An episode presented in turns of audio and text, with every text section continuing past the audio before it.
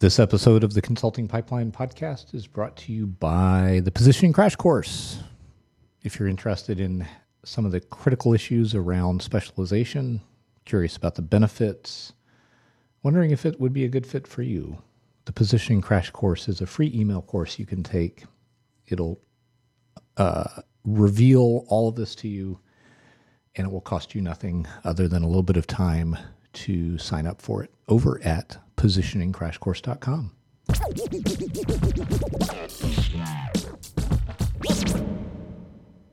Johnny Cash's backing band was called the Tennessee Three. They were arguably one of the greatest in country music history. They actually had an original member named Red Kernodle who played steel guitar. And according to Wikipedia, by 1955, Johnny Cash and his bandmates were in the Memphis studio of Sun Records to audition for Sun Records owner Sam Phillips.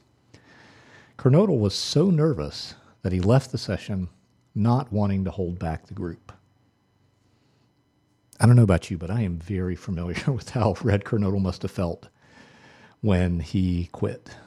I bet you know that feeling too, especially if you've tried to create any kind of positive change in your business there's this feeling of, eh, I don't know if I'm going to be good enough for fill in the blank, good enough to email your audience regularly, good enough to even build an audience in the first place, good enough for your clients, good enough for, quote, the world to see.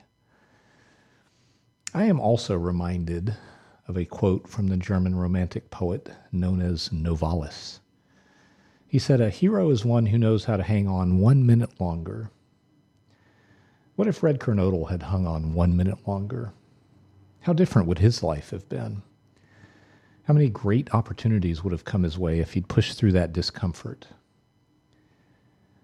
I believe that one of the best ways for you to get leads coming in is to get out there and teach your ideal clients something. Yeah, I mean, sure, your current clients, but I mean your prospective ideal clients. Get out there and teach them something. Doing this involves a lot of sort of red kernodle moments. You can either hang on one minute longer or you can quit in the face of discomfort. What are you going to do? If you don't, by the way, have any moments in which you're tempted to quit, Uh, that may not be a good thing. It may be because you're not engaging in what I have heard called productive discomfort. Things that are hard to do, but push your business forward in a productive way.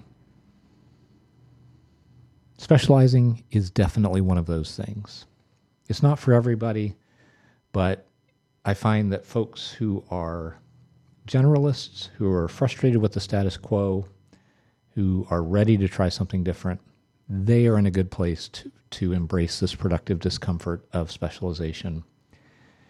And generalists who are sort of have reached a plateau of some kind, they're also in a good place to embrace, embrace this productive discomfort. If that's you, I hope you will give it a try. As Ernie Harwell said, it's time to say goodbye, but I think goodbyes are sad, and I'd much rather say hello. Hello to a new adventure. That's it for this episode of the Consulting Pipeline Podcast. See you next time.